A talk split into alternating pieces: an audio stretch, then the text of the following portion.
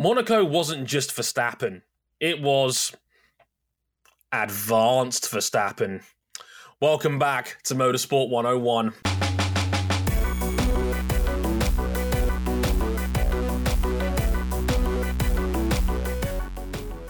Hey, gang, I'm Dre Harrison, your friendly neighborhood host, and welcome to the blessed edition of Motorsport 101, episode 444.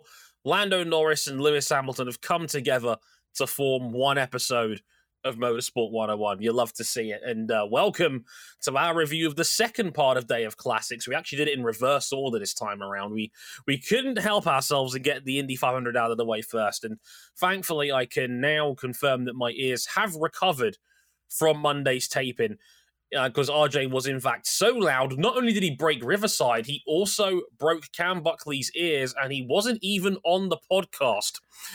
uh, no, no, I don't. I, I think that's a good cover story. Actually, what I was doing was um, pushing an effigy of uh, Rinus VeeKay through a desk fan.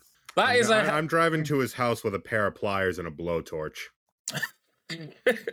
I'm so angry. That is a I'm hell of a so way. angry. Say, that is a hell of a way to spend the birthday. Happy belated, by the way, Mr. Buckley.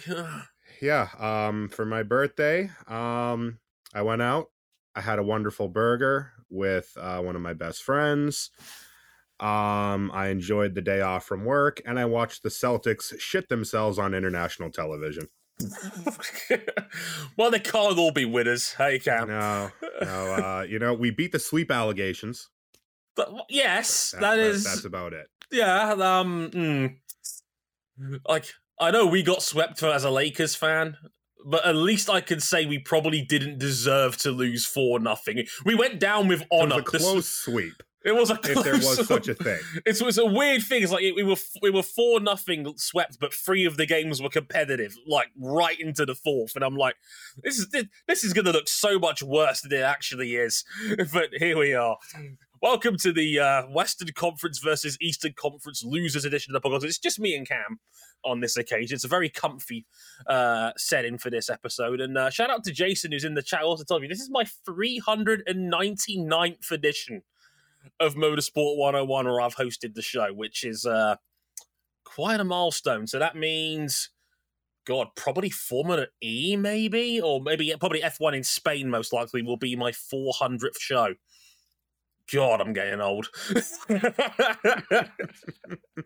Matt says, man who turns 31 in August. Um, here we are. But, uh, oh, I mean, we, we got to talk a little Indy 500 as well, given that you weren't on that one, Cam, obviously celebrating uh, the Boston Celtics' glorious existence. And, uh, like, if you see if you see if see if you could talk about it without mentioning Rinus VeeKay for like 30 seconds, but I mean, what did you make of it all? Um, honestly, that's that. Those are my thoughts right there. Um, as, as the Alex Palou pick uh, picker of the podcast. Uh, fuck my life. Um, Well, no, to be it fair, was, we it was a fun race. It well, to be fair, really- we we both picked Pato, so we we all came up like em- completely empty on this. Well, at least your man finished fourth. yeah, and it was a hell of a recovery from Palou, who Ma- was- magnificent drive. He was so good. And that was supposed to be the caution that was going to get him, you know, on terms with everyone on fuel. Mm, mm, mm. was smoke. um, yeah, I mean, look, it's a it's about damn time for Josef Newgarden. It was Absolutely. about damn time. Uh, fantastic drive through the field, kind of out of nowhere, but he was seventeenth to the win. It was Yeah. crazy. but he was running up there in the top five for the last you know half of the race, just lurking. Um, you know, if you're gonna be, if you want to be NASCAR, drop the act like you're better than NASCAR and just make a green white checker rule.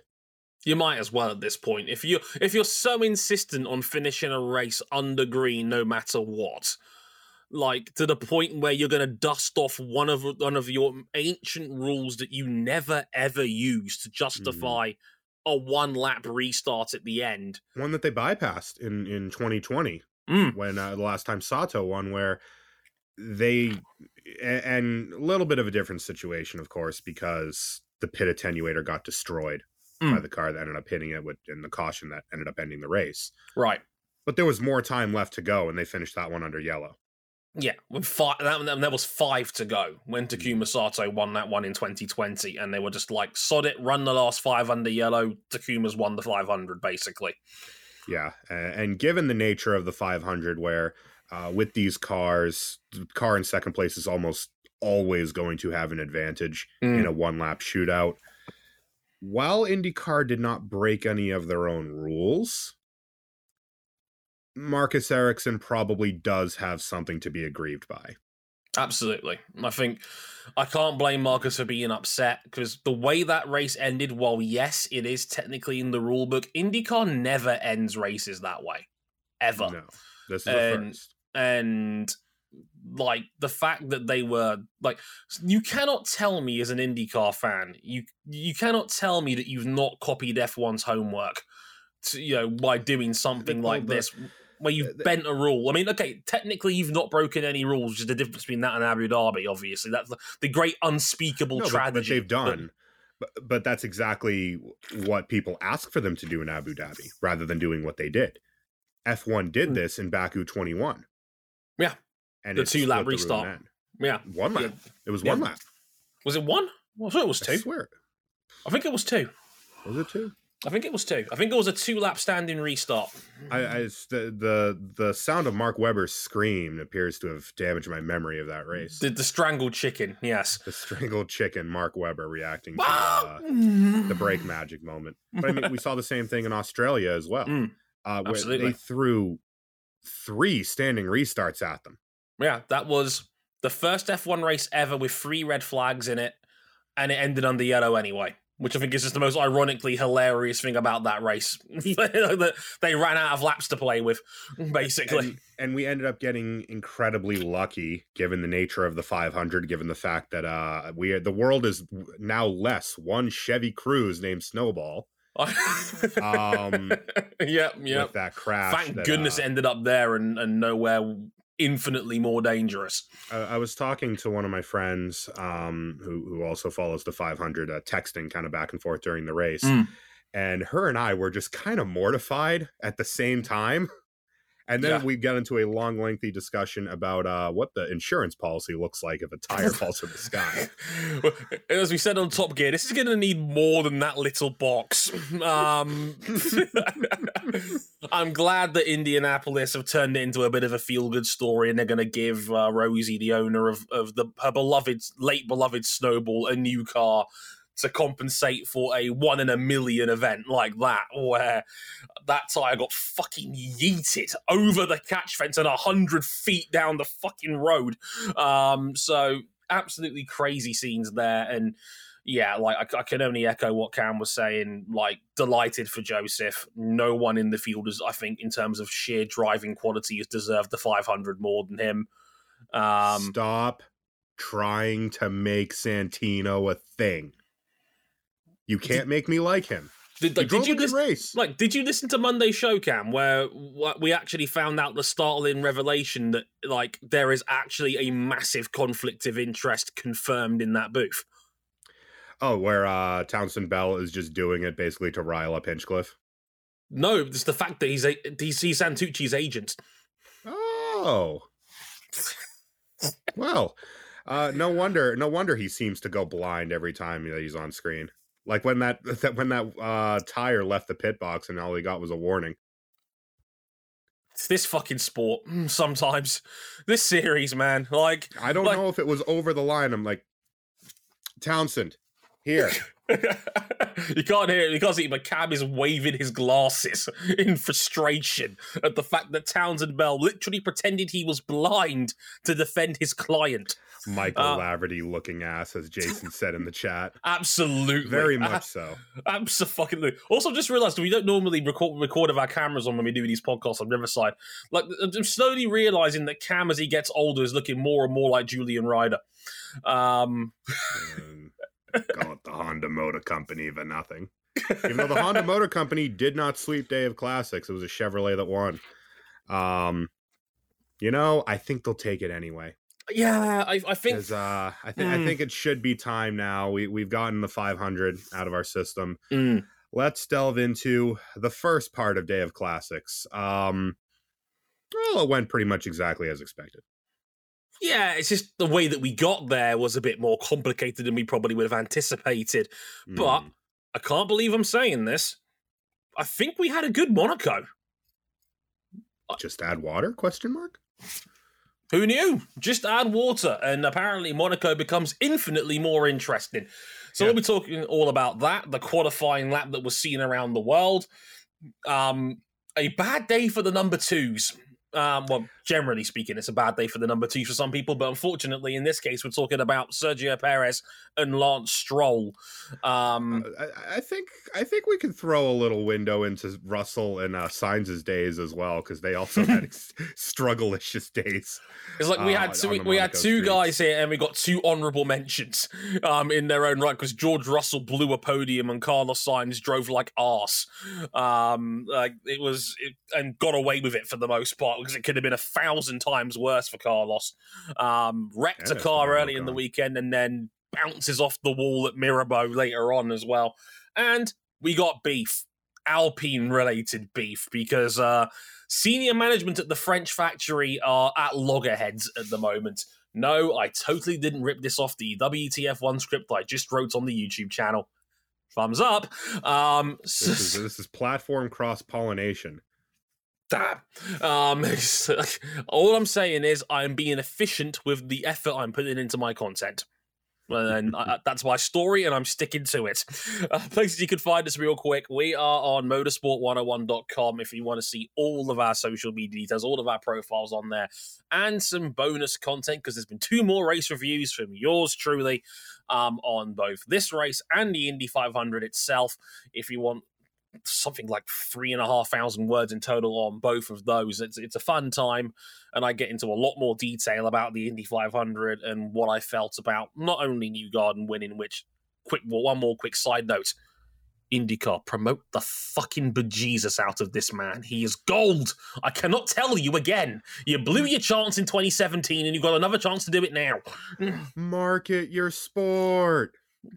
No. the most market the second arguably the second most marketable man in your entire series and first on the list of non-mexicans just won your biggest race. Get your shit together. Um etc um talking about that talking about obviously a bit about monaco and what we're getting into in the podcast right now um, and a bunch of other good stuff on there as well. If you want to follow us on Twitter, you can at motorsport underscore 101. And if you want to follow our personal handles, you can at Dre underscore WTF1 and at C Buckley 917. RJ, who's currently uh, in France for Le Mans, the lucky bastard, um, is at RJ O'Connell. And of course, big shout out to Ryan Eric King, the man, the myth, the legend himself, for coming back uh, for Monday's edition of the show. There, um, I will pay for the for the for the ear surgery. Forgive me, big man. Um, uh, but uh, uh, of course, if you really like us, you can back us financially as well on Patreon, patreon.com forward slash motorsport 101. Five bucks gets you early access to all our episodes before they go after the public. You can upgrade to $10 to get some access to the supporters club of our Discord server where you can listen to these episodes live as they are being recorded, as Jason is right now. Shout out to Jason. Hope you enjoyed the show, big man. Shall we get into the 2023 Monaco Grand Prix? Let's. Let's do it.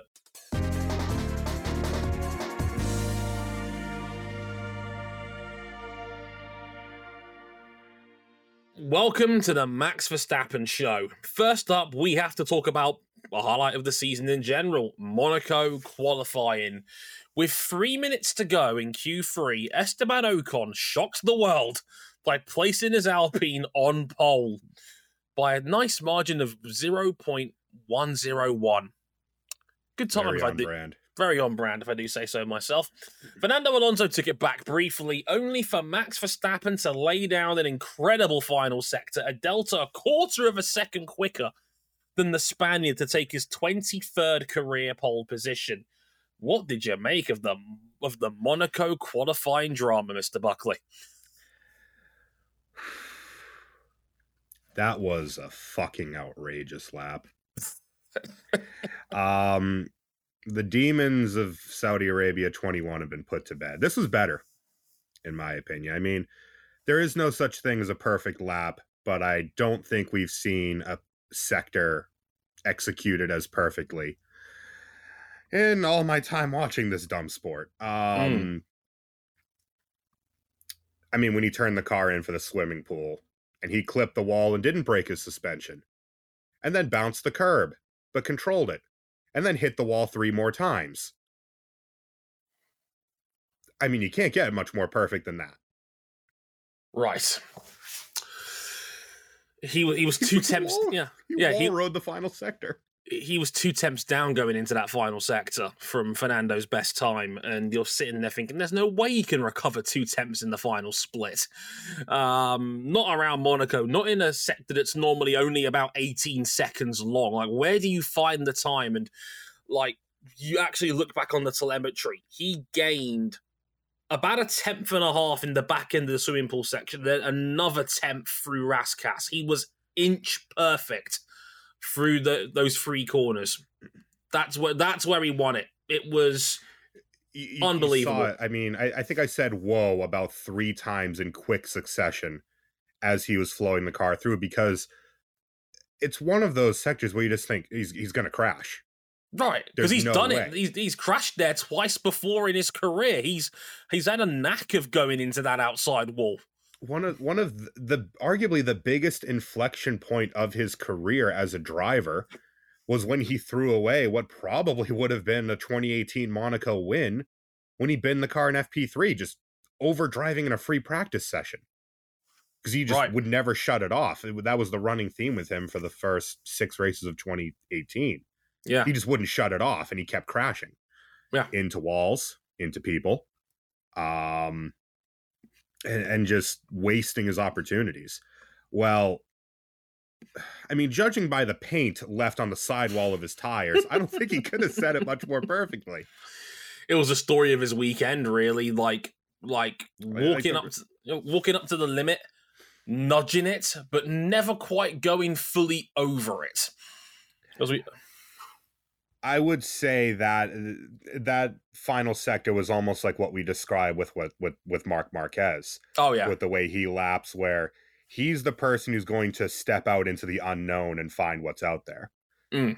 um and sometimes you come back sometimes you end up in a well a, a ball of carbon fiber in this case judged it pretty much perfect and a track where you know this was the one that everyone had circled this is a track where red bull you know they ended up setting pole and they ended up winning the race.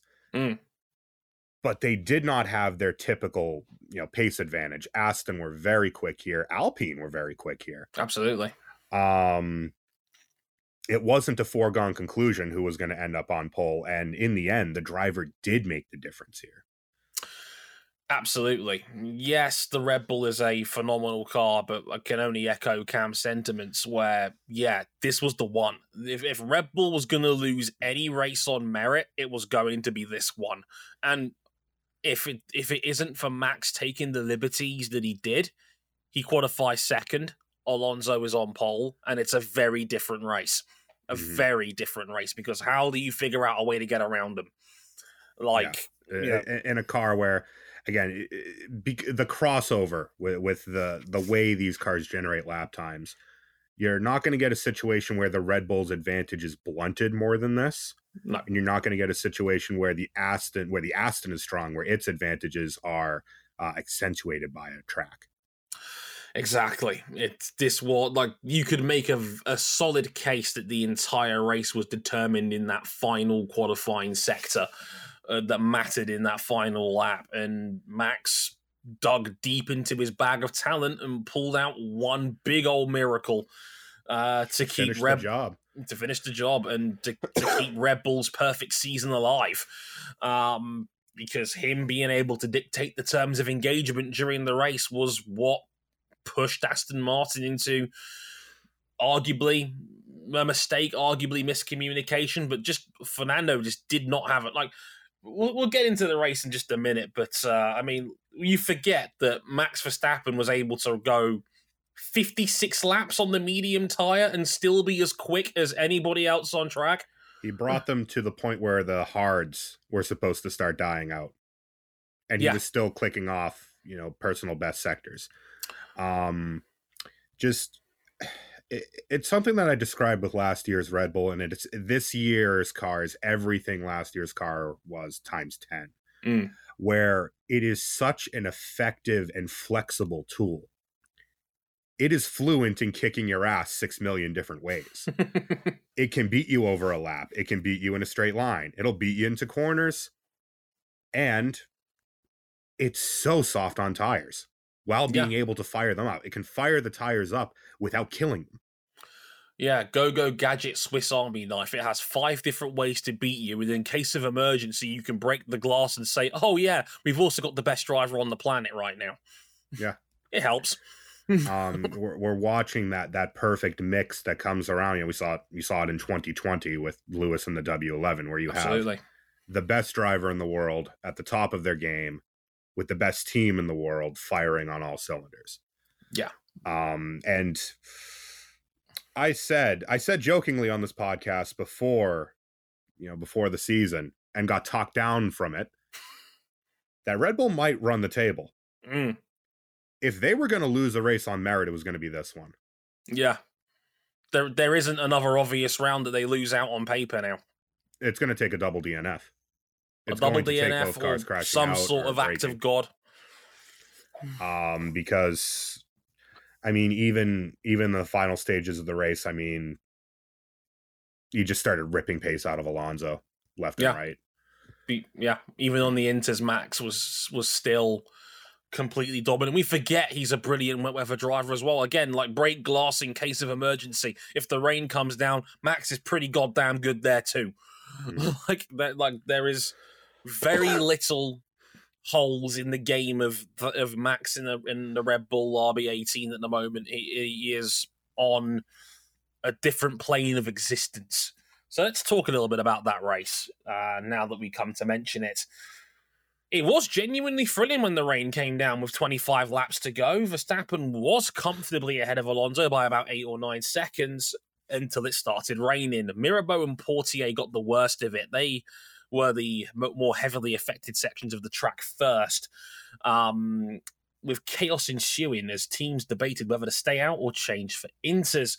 With the rain getting worse, Alonso timed his stop to perfection, but for his dry set of mediums, a mistake that might have cost him the win.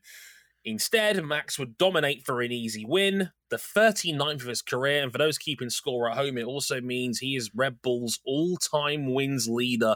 He has now passed Sebastian Vettel's 38 wins uh, for the energy drink supplies from Milton Keynes, because Verstappen now has 39. Uh, he's that two feels a- really weird. He's two away from Ayrton Senna. Two. Oh, he's going to get there. He'll, he'll probably pass him in Canada. He'll probably tie him in Canada in two rounds' time. Good God. Um, and he is Did, well hmm. well on his way to his third title as well. I mean, good lord. Um, yeah, I mean, did Aston there... Martin's commu- miscommunication cost them the win? Is what I've got written down here. Yes. Because I, am not so sure, but uh, you know a bit more about the technical side of things than I do, so I'll I'll lead into you for what you reckon. I don't think it's so much technical. It's just the the next lap was so slow. I mean, when the rain mm. came down, it just came crashing down on sector two. Actually, sector one and three really took a while to actually um, for the track to get untenable on dry tires. Right. But I mean, the next lap was almost thirty seconds slower mm. uh, out of Max. I, Aston timed the switch perfectly and apparently there was a miscommunication in the garage and they bolted on mediums. And that was the death knell for their race because it, it basically it bailed red bull out. I mean red bull and we're going to get into why their other car ended up being a useful guinea pig later. Mm. but they were actually using sergio basically as the test dummy uh, as you would if you've got a car that's a couple laps down at le mans and the rain's coming down. Well just start throwing tires at them and see what works. Yeah absolutely um and red bull ended up, you know, they they got Max onto the Inters, and then that was day done. Aston that was it. had to come in. Um, and then Max just kind of motored off from there, ended up crossing the line, what, 28 seconds clear at theoretically their worst track. um, fuck my life. This car is cracked. Um, it's like just when you thought that they were at their most vulnerable, it's like they find a new way to beat you over the head. And uh, with Mjolnir, in this case, it was intermediate pace because oh yeah, Max has got 0.8 of a second the lap on you there too. yeah, I mean, it, it's not super clear cut because no rain, dry to rain transition is. No, but given how slow that next lap was, it was more than a pit stop delta that Max lost on his in lap mm. versus what the inter runners were running. Ugh. And look, I'm not gonna lie. I pull for Aston Martin to a degree, obviously from my Sebastian fan supporting days.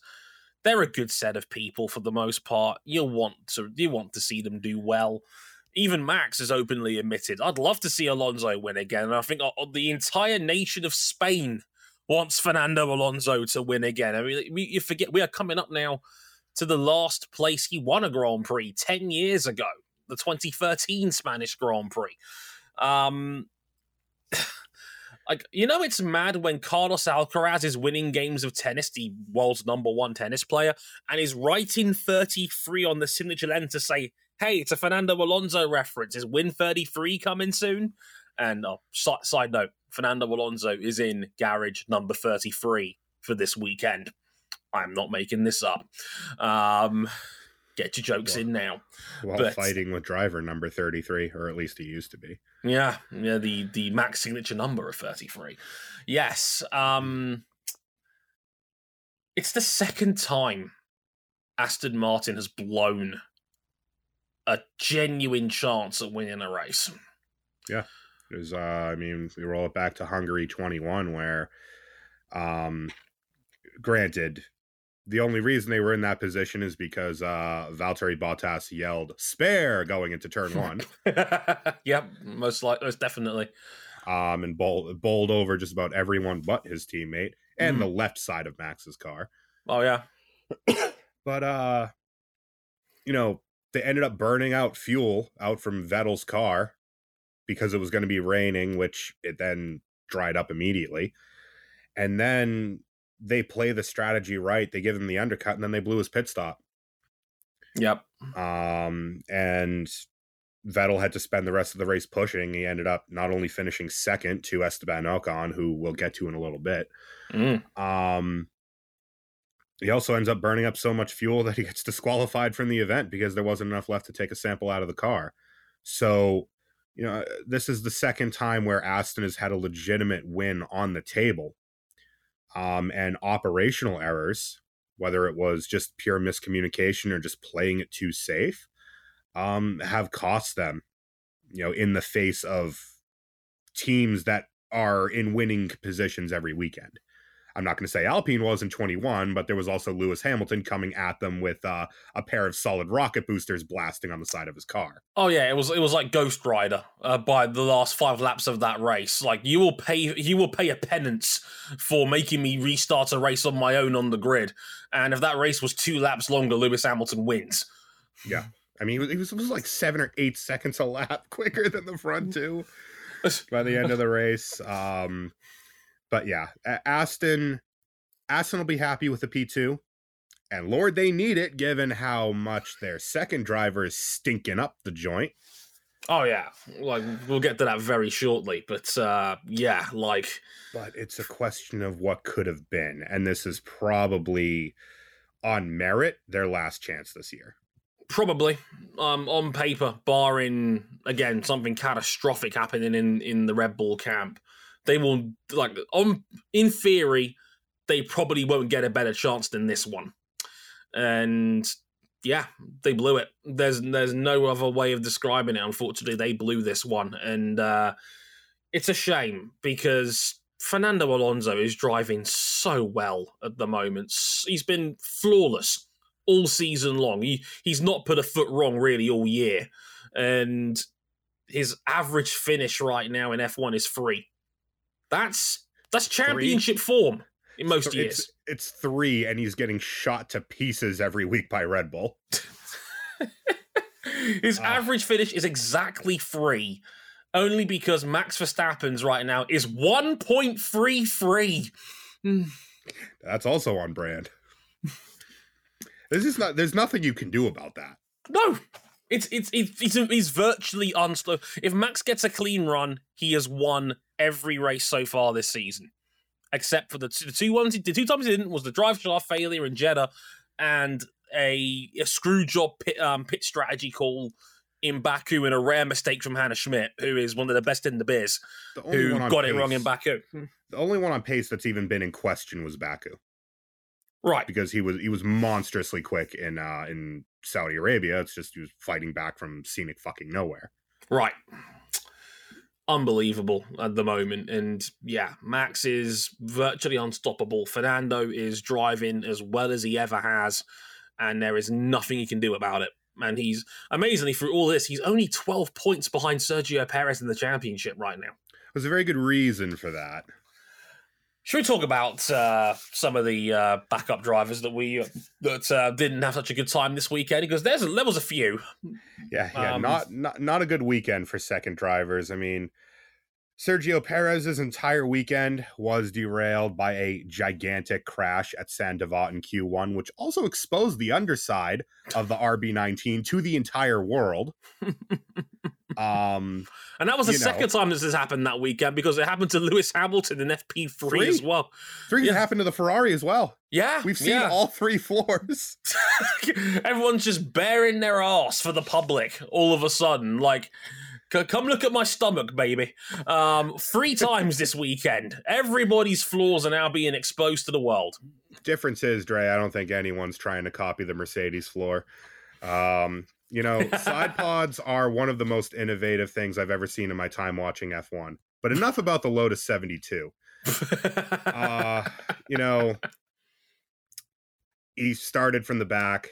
He recovered to 16th after a pretty messy race. Scruffy. Um, Lance Stroll uh, stunk. Mhm. He lost vital time in Q2 after missing the weight bridge. Um, as Vettel fans, we know all about that. Ugh. Uh, he started 14th and then he crashed at the Lowe's hairpin. Um, hit the wall multiple Inters. times. While he was on. Inters, he was on the he was on the better tire in the race scenario, and he clattered into the race. He clattered into the Lowe's hairpin, and then clattered into the outside wall at Portier, and then that was his day done. Uh, and before we get into the uh, two that we're going to roast at length, also to say Carlos Sainz, what the fuck was that? Uh, he drove into the back of Ocon and trashed his front wing, and then Mhm. was on the correct strategy, switched, uh, got switched up in the rain, got fucked over by the rain, and then, well, went flying off the road and ended up finishing behind his teammate despite outpacing Leclerc in Monaco all weekend, which is no small feat. It's an incredible, it's an incredible accomplishment from Sainz until he blew it for himself, really. Yeah. And uh, salute to George Russell, who pretty much did the same when he went wide and had to go down the old Nico Rosberg escape road at Mirabeau, um, and then clattered into Sergio Perez when he rejoined. rejoined the clack. Rejoined directly into Sergio's path and got T-boned. Good job, bud. Um, Great job. Five second time penalty for you, and a blown shot at a podium. Yeah. Um, which number one? uh, Which number two is in hotter water right now? Sergio, I, I'd like to think Sergio has built up enough goodwill that we're not going to completely eviscerate him over this. We Um, but well, my man just gave me the Uncle Phil we right there. Um, but uh, Lance Stroll is now sixty-six points behind Fernando Alonso after six rounds this year. Sixty-six. yeah. That's unacceptable.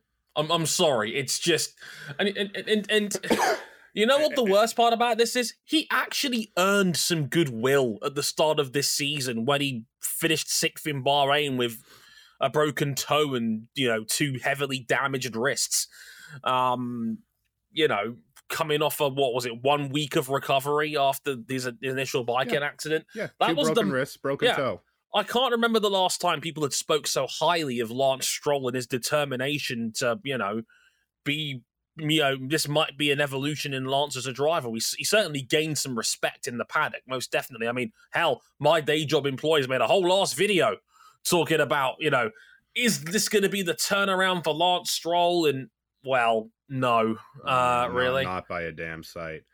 Um, and it, it- it's just aggravating because when you look at Lance Stroll, he feels like a driver, and I've been saying this for a couple years. Feels like he's regressing rather than progressing. Where in 2020 there was legitimate upside to Lance Stroll as a driver. He didn't get pole in Turkey by mistake, No, and he's always been terrific in the wet. Absolutely. atrocious this weekend uh, when the rain came down. Um, and he just has these these these lapses in concentration where he's driving fine, and then he does something completely inexplicable, and you just go, "What the fuck was that?" Right. And look, I didn't expect him to give Fernando Alonso an honest fight. Like, that's probably too high an expectation for Lance because Fernando Alonso is still, I mean, he was excellent when he was at Alpine. He's still proven that he is an absolute top end quality driver um, in the last two years since coming back from his WEC adventures. But this this is the thing. We are no longer like, you can get away with Lance Stroll being mid in a midfield team to a degree because points are less valuable in those sorts of positions. Generally speaking, this year I think is a bit of an outlier because the top five seem pretty much locked in in terms of pace between Red Bull, Aston, Mercedes, Ferrari, and Alpine. Um, they are the big five. Everybody else seems to be fighting for scraps at the moment.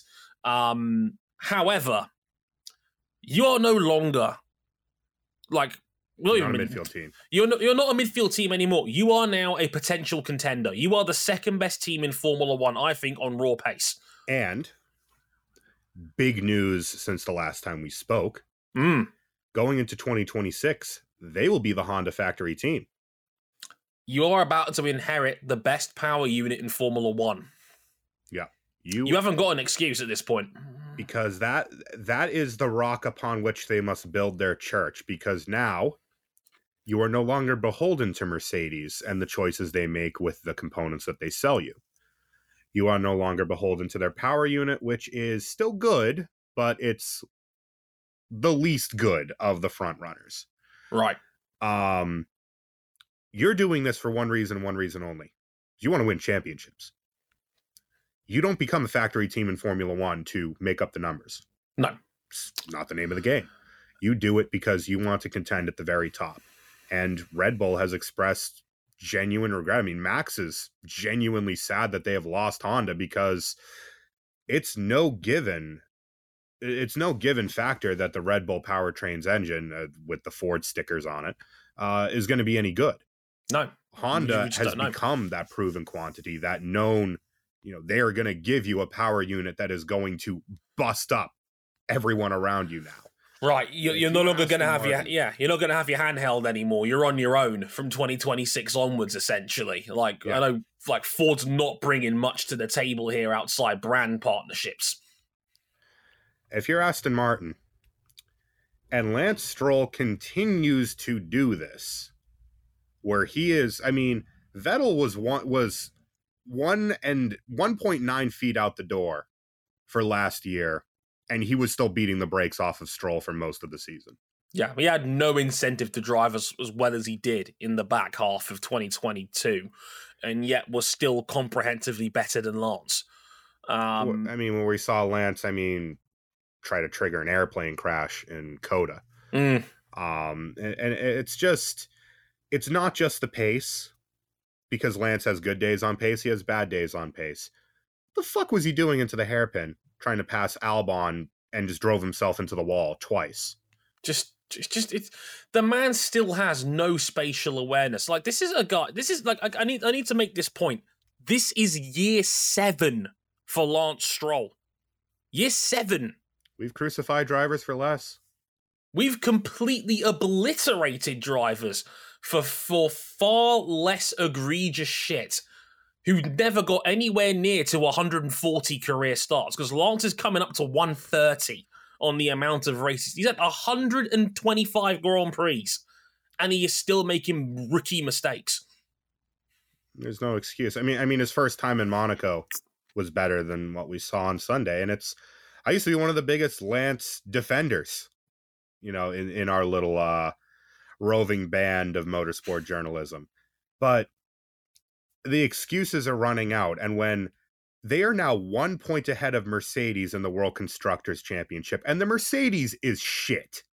It's not a good race car. I don't care they what you tell me. completely they completely redesigned it. We have finally got side pods, all new floor, all new front suspension, and they were no better than they have been. No. And you have Lewis and Russell more or less coming out and saying, "Yeah, it's an improvement, but it's ultimately a fairly small step." Right. It's the first in a long journey back to the top for Mercedes. There's no excuse why this Aston, which is a superb race car, Mm. is one point ahead of them in the constructors. That's that speaks to the quality of the driver lineup that Mercedes has. I mean, seven-time world champion Lewis fucking Hamilton will do that for you, It was excellence all weekend. who was doing his damnedest to try and wring everything he could out of that car, and George Russell, who for all of what we just roasted him with, still made a net gain up to P5. Yeah. Um, Alonso's not going to be able to do it all if one of those other teams, be it Ferrari, who have massive upgrades for Spain, or Mercedes, we know what they're capable of over a season and in season development. Absolutely. Um, if they start getting ahead of steam, Ultimately, Aston Martin are still a customer team here. Like, like I'm not. I don't think Aston Martin will be able to hold on to this second over the course of the whole season because Merckx will spearhead one car will. But I think one but car absolutely. Alonso, will. yeah, I was gonna say Alonso is single-handedly putting the whole team on his back like Greg Jennings in a game of Madden 12, while at the same time, Lance Stroll is an anchor. He is opening the gap for teams like Ferrari, Mercedes, and Alpine to punish them week in on week out. They should be in a rock solid second place right now, given the form of Aston Martin all year long, and Stroll is keeping the door open for them to be vulnerable. It's one thing if you're not, you know, scooping up podiums like Alonso is. It's quite another to be not even sniffing points before you crash out of the race. Oh yeah, Um, and that's been Lance on a couple of occasions this year. But enough about Lance Stroll. Checo. What the fuck was that, Sergio? Now let me set the stage for you. The king of the streets, as they call him. Uh, Yeah, okay. Sure. Um, he crashed the car in Q1, pushing way too hard into turn one on what is an ultimately an inconsequential session for maybe the best Formula One car we've seen in years. Mm-hmm. Maybe th- th- at this rate, it might be the best one we've ever seen relative Sure. to its competition. It's obnoxiously busted. Why are you pushing that hard in Q1? He was probably five or six miles an hour too fast going through that apex before clattering into that Sandoval wall and wrecked his car and led to them being craned away and and and yeah like the so like I still think to a degree that the Sergio Perez street circuit moniker is a little bit coincidental more than it is Perez being this street circuit god. Yes, his driving style is a little bit more conducive towards street circuits because Baku. yeah, it's it's it it's it. It's it's, Baku. it's Baku. He's the best driver ever around Baku. Like, and that's okay. That's cool. It's a nice little feather in the cap to have. But, you know, like, like like Charles Leclerc is also stupidly good around Baku. It happens, right? But the thing is, is that it's you like okay. I don't think anybody really explicitly thought that Perez again is going to give Max a go over a season. I still wonder how much of this is our own silly hope. And look, I openly hold my yeah, I hold my hands up now as a fully fledged professional journalist. I've been told to make videos specifically to stir up this fucking pot. Like almost through shame, because I know in the back of my head that I know he hasn't got a prayer, but I have to try and use whatever intangible argument I can make to make it seem like he's got a chance. I'm starting to think the street circuit thing is purely a fucking coincidence, because this is not good enough. Uh, This is the second time this year that he has just he's come into qualifying on the back foot because look, Max is driving out of his mind right now. Absolutely. This car, and I think some of it was last year's car because last year's car early on in the season We know that because of its limitations on how they could distribute the weight, it just suited Checo more than Max. Max like an likes the pointiest car you've ever seen. Um, you know, Alex Albon talking about how it's like playing Call of Duty on max sensitivity. Yeah. And great quote. This car gives Max that driving style. He can use all of what he is as a driver to generate the lap time. And there's times where Sergio's just not going to be able to live with that. And we all need to be able to live with that. And this is now the second time, first time was in Australia, where he just came into qualifying and just crashed the fucking car, just driving way, way too hard into a corner. Um, and trying to live with speed through the apex and or in not even at the apex yet. You know, trying yeah. to live with speed into the corner that the car just wouldn't live with. But why um, are you um, doing that in Q1? It's the, Q1. Why? At I, Monaco. I, I know Q1 is I know like Monaco is very close in terms of time because it's such a short lap and it mitigates a lot of car performance. But you could you you could stroll, pardon the pun, it's stroll into Q2 session, Dre. Absolutely, it's, it's, it's, it's completely unacceptable for a driver of his caliber. Yeah, it's it's not like he's new at this. He's been here for well over a decade, and he's had some great times in Monaco. He's had some really shit ones too. I mean, his first time in Monaco ended up with him not taking part. Um, that crashed into the chicane, which, geez, I still remember like yesterday. But mm. there's another part of this plot line where no one's pining for pictures of the Mercedes floor. No one is pining for pictures of the Ferrari. No, no, you outed the uh, the underside of the Red Bull where that is where they make all the money. That is where the, the Red Bull visibly makes every other car look almost prehistoric. Oh yeah, it is. Uh, it is. I, I like it's, it's, it's, the money shot. It's, it's Sharon Stone in Basic Instinct. It, it's it, it's it's the money I, shot. A man of culture. I see. um, Showing my age a little bit there, but yeah. But I mean, I like to think I have a pretty decent grasp on the technical side of F1 cars. Mm. And I look at the underside of the Red Bull. I have no idea what the fuck's going on. That that is completely beyond me. I can you can kind of eyeball wind tunnel what other floors are doing. This thing is like alien technology, visibly compared to every other car. You think every other team is got their hands on those pictures right now, dumping every resource that they can muster into analyzing what makes that car tick? And every team out there trying to snatch anyone close to Adrian Newey in that camp. I mean, we've already, I mean, much has been made of Dan Fallows already at Aston Martin. You got another big one in the news a couple of days ago with Rob Marshall going to McLaren next year, who was again one of Adrian's right hand people and has been there from the, the, start. Chief, one of the chief architects, so we've heard through the grapevine of mm. Red Bull's 2026 project when we get the regulation reset he was, you know, more or less in charge of that project as far as we know. So there's a very good reason why every little every image of the RB19 has been treated like gold. And you've just given them the entire underside of the car, or one half of the underside of the car. The other half was destroyed because you crashed it that hard. It's not just that you've scored a big fat zero for the weekend. Max has scored 25 points, and now all the pressure is off in the title race. Max can fuck around for the rest of the year. 39 gonna, back now. He's probably not going to drop 39 points for the rest of the year. I said that last year in jest, and then he actually fucking did it. yeah, this it's exactly like like there is a reasonable chance Max doesn't give up 39 points between now and the end of the year. Like as, as barring barring contact or other shenanigans, like like reliability, maybe we never know. But like as it stands, it's not just that, Dre. Yeah, it's that he's not only done that, he has potentially. So we need to see how it plays out. He's potentially outed Red Bull's design secrets to the world, which affects their long term prospects in the sport. Right. It's not that, good yeah, that could have serious ramifications down the road in regards to Red Bull's seat at the top of the pantheon right now in this sport. And Perez just gave the game away. That was uh that, that was the biggest mistake he's made at Monaco since seeing the nice girl at the after party last year. Um, so I can't believe I just said that. I mean, you're not wrong, but yeah, no, no, no, no. I'll let you cook.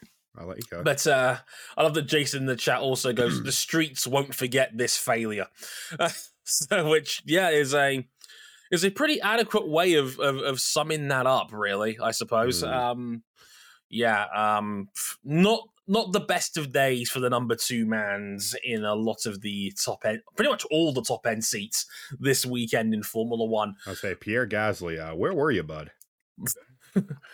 He'll like seventh is like the least egregious problem with an Alpine across the big five teams over the course of this weekend. However, on the other end, shout out to Esteban Ocon, third place.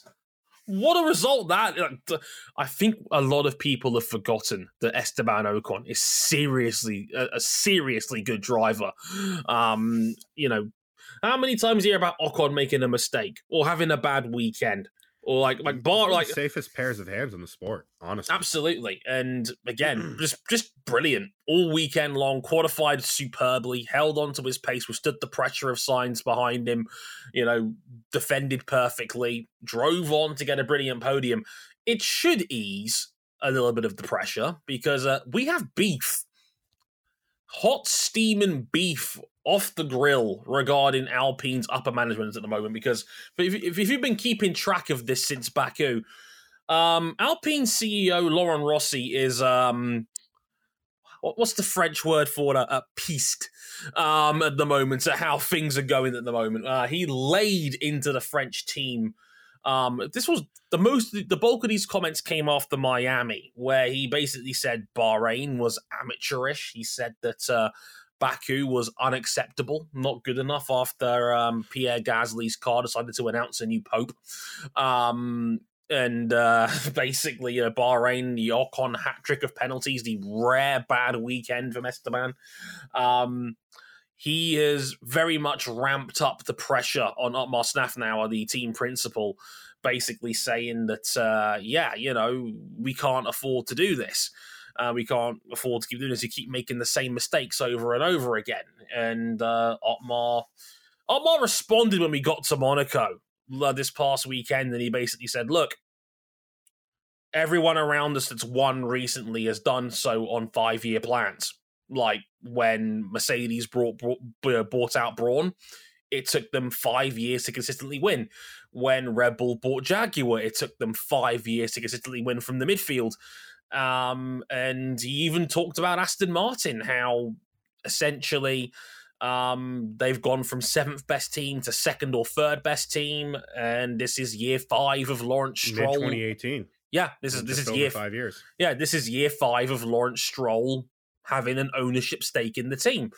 Um, and ironically, he mentioned Laurent Rossi, who it's hard not to draw like parallels between when Carlos Ghosn, do crime, um, was CEO of then Renault. He talked about the five year plan, the five year plan to make you know Renault title contenders, and how that spectacularly failed. And then Laurent Rossi comes in and calls it a 100 race plan. I say we're in a what year seven of that original five year plan. Yeah, we They are. got, This is they, they got a race win. yeah, like they got one race win. They got one race win to their name. And as Otmar pointed out, we, this is race 27 of the 100 race plan to like because Laurent Rossi, when he came in as CEO, basically said they want Alpine regularly on the podium by 2024, like basically the end of next year. A, a 100 race plan from the time he took over as CEO, essentially. Now, with all this beef, and Otmar, the snappiest comment being, I've been in this sport for 25 years. I know what it takes. Um, with Ocon scoring that podium, who's in the right at Alpine, Cam? Um, would you be mad at me if I said I don't know? I just don't know. Um, this team remains a conundrum because it, it feels like they're always like since I'd say since rebranding as Alpine, Hmm. I'd say since 2020, I would say when the last year is Renault. Yeah. They're always just ticking a little bit further up all the time, where it feels like, you know, every upgrade they bring inches them a little closer to the front. but that's just it. It's inches. Right. And not so much that their power unit is bad, so much as it is the least good now, because I don't think there's a truly awful power unit in F1 No. anymore. But for a long fucking time, it was Renault's. Oh yeah. They were the ones who championed these regulations more than anyone else, and then they got their pants pulled down. And Absolutely. blown into the weeds. And at no stage in this engine regulation set have they had the best power unit. No. None. Um, maybe once or twice in Mexico at the ultra high altitude. That's it. Yeah. Um, yeah, I mean, while their engine is, I would say, the least bad, rather than actively terrible. Um, because we're in an engine freeze, there's not really a lot they can do about that. And last year, their reliability was piss poor. It's called Absolutely. a spade a spade. Um, they threw so they left so many points on the table, just burning through power units, burning through water pumps. Um, this year, that's better. Mhm. And it feels like the chassis again has taken another step. But then you have Aston, who, with their new technical structure, have just leapfrogged everyone, Yeah. except for Red Bull, of course. I, I'd argue they are probably the biggest victims of Aston Martin Of course. making the gains that they have because it's now shoved Alpine back down to fifth when they had made genuine strides in beating McLaren in the race for fourth last year. To say nothing of the state of McLaren, who they they were jumping up and down for points until there was oh Alpine just scored a bundle on us, Mm-hmm. Yeah. uh, and there's just that car. the- Even the B spec McLaren's so piss poor. There's nothing they can really do. 21 Um, points this weekend compared to what McLaren's three. Yep. That's a hammer blow given the state of the field right now. Like that, that wipes out the, any gains they they had made in Australia. But the whole problem is Alpine was in that position to begin with, Mm. uh, because I mean we saw what happened in Australia where they hit each other. Oh yeah, Um, they've left a bunch of points on the table again, some through operational, some from again poor reliability in Baku where Gasly's engine just grenaded. Um it just feels like they're always making progress, but they're never making that big leap up. Not, not since their fairly poor year by their own standards in 2019. absolutely. It's. I also love how self-indulgent Laurent Rossi was because he was with the team this weekend at Monaco, and he claimed it was his words that had turned the team around in Monaco and got them that podium finish. Okay. What- Yeah, what- no. what- I- I- what- I- whatever I you say, big this man. car is very good. It's just again, it's the least good of the front runners rather than you know, the Ferrari has a lot of problems, but it has legitimate upsides. Ditto with the Mercedes, although fewer upsides with the Mercedes right now. Mm, Um but on just the pure merit of the cars, you're not touching the Red Bull. And further back from them, you're not touching the Aston under normal circumstances, unless you're Lance Stroll, in which you stink. right. and Alonso's good enough where that doesn't matter at that point, really. now. Um, for now, at least. And yeah, it's it's a weird beef. Like Laurent Rossi is like, I don't see what you gain in throwing the team under the bus when I don't when there is a viable explanation for their struggles. Um, i.e. Aston Martin. No, I don't think anybody predicted Aston Martin making the gains that they've made this year. Um, we didn't, but we thought they were glory. Some of us thought we were they were glory running in preseason testing. They weren't like Um, at all, and and if you look throughout the way this season has played out, there's been multiple races this year where Alpine has punched well above its weight. In, in in race running like Miami, we had Gasly running up there for a good while. Was a little bit unlucky, made a couple of small mistakes, but you know, it was it wasn't a bad time for Alpine. In Australia, Gasly ran most of that race in the top five until that final I don't restart. know how much Dre that that's punching them above their weight. I think that's where they should be on merit. And a I good weekend, and they, they can they can mix it up with Mercedes and Ferrari now. Yeah, they, they can hang on to their coattails. It's just there's nothing they can do about Aston. I don't think. I, look, you think Mercedes feels good right now being clubbed by a customer team? Right. No. You think Ferrari feels good right now watching Fernando Alonso, who spent years trying to win a title with them? Right now, he's got a better average finish with Aston, I think he ever did with Ferrari. It just doesn't matter in the face of you know the overwhelming dominance of uh, the RB19 and the man piloting it. Um, I don't. I, I'm kind of in your camp. I don't think there's anything to gain by throwing the team under the bus when, until the new engine regulations, this is kind of just where they are. Yeah, I, am not seeing where Alpine's going to suddenly make a three or four tenth a lap gain that would really put them up there with like Aston Martin is like the second best team in the field.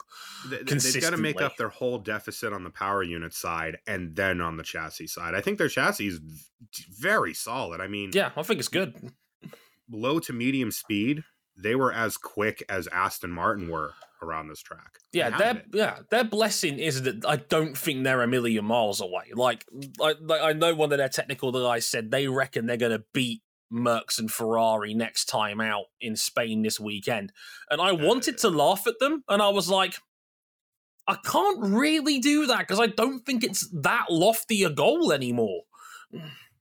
I think it's almost their car in a lot of ways is almost like a like a more primitive Red Bull in a lot of its traits. Mm. One of hmm. those that it's really kind to its tires. If they can use that in Spain, there's no reason to why they can't do that. Yeah, but... Spain a, a Spain one of the biggest tire wear tracks we go to. Oh, I think I think Red Bull's going to lap everyone up to like sixth fucking place. yeah. uh, I, I, I think it's going to be obnoxious.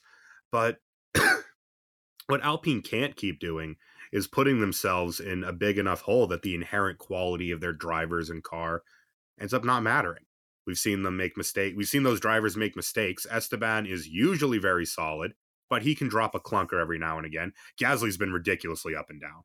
Yeah, very erratic. Like on paper, every bit as good as Ocon at his best.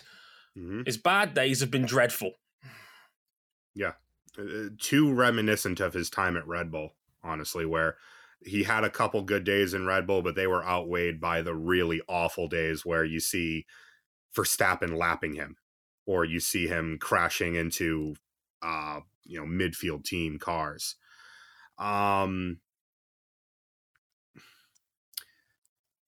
yeah, until 2026, it's hard to see them making that big leap unless they find something really special on the chassis side of the car.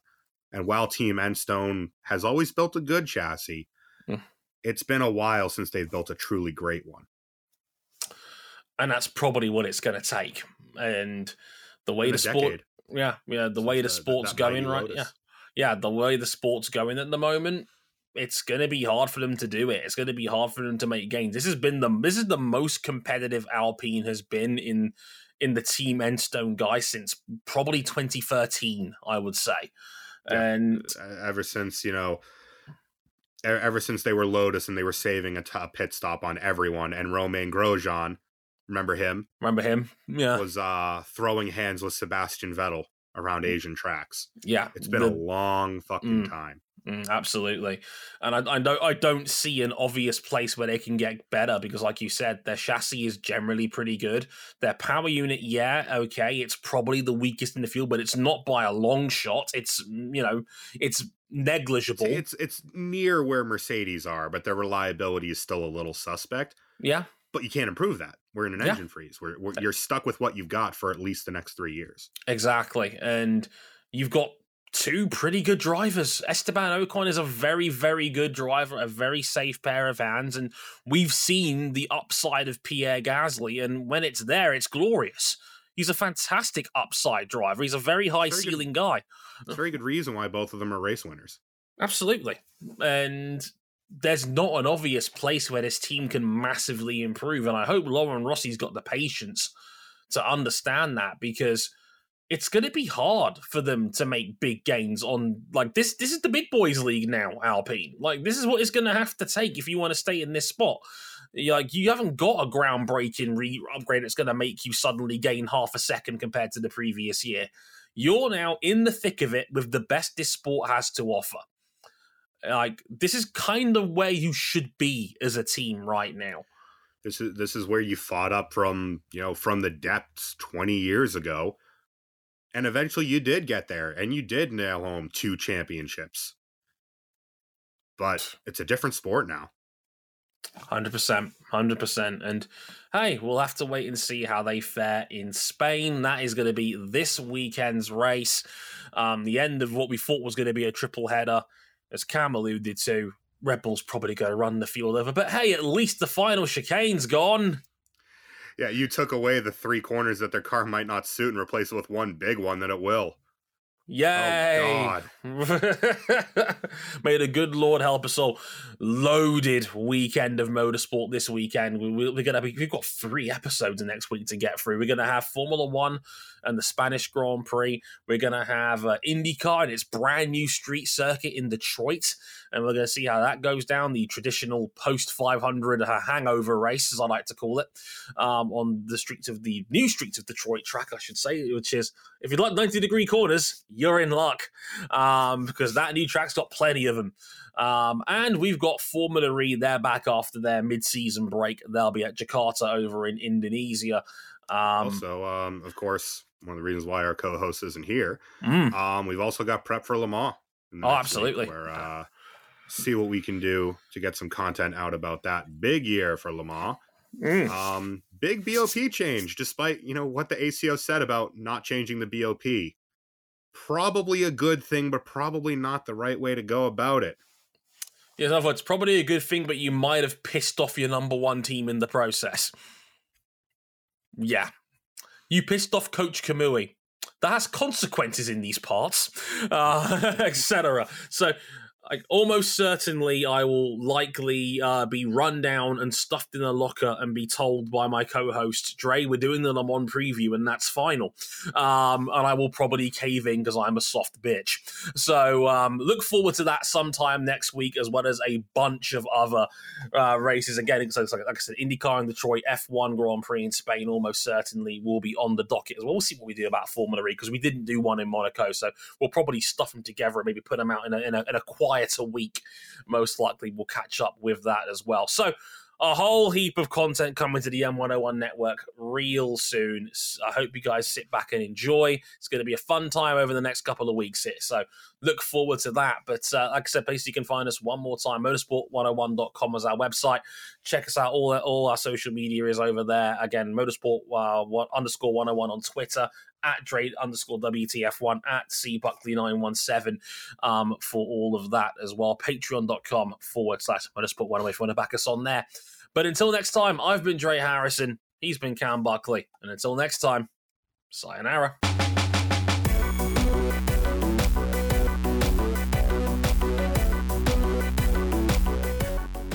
Free my boy Chase. Denny had it coming. Cam, since when did you join NASCAR's marketing department? Last week. Ah, that checks out.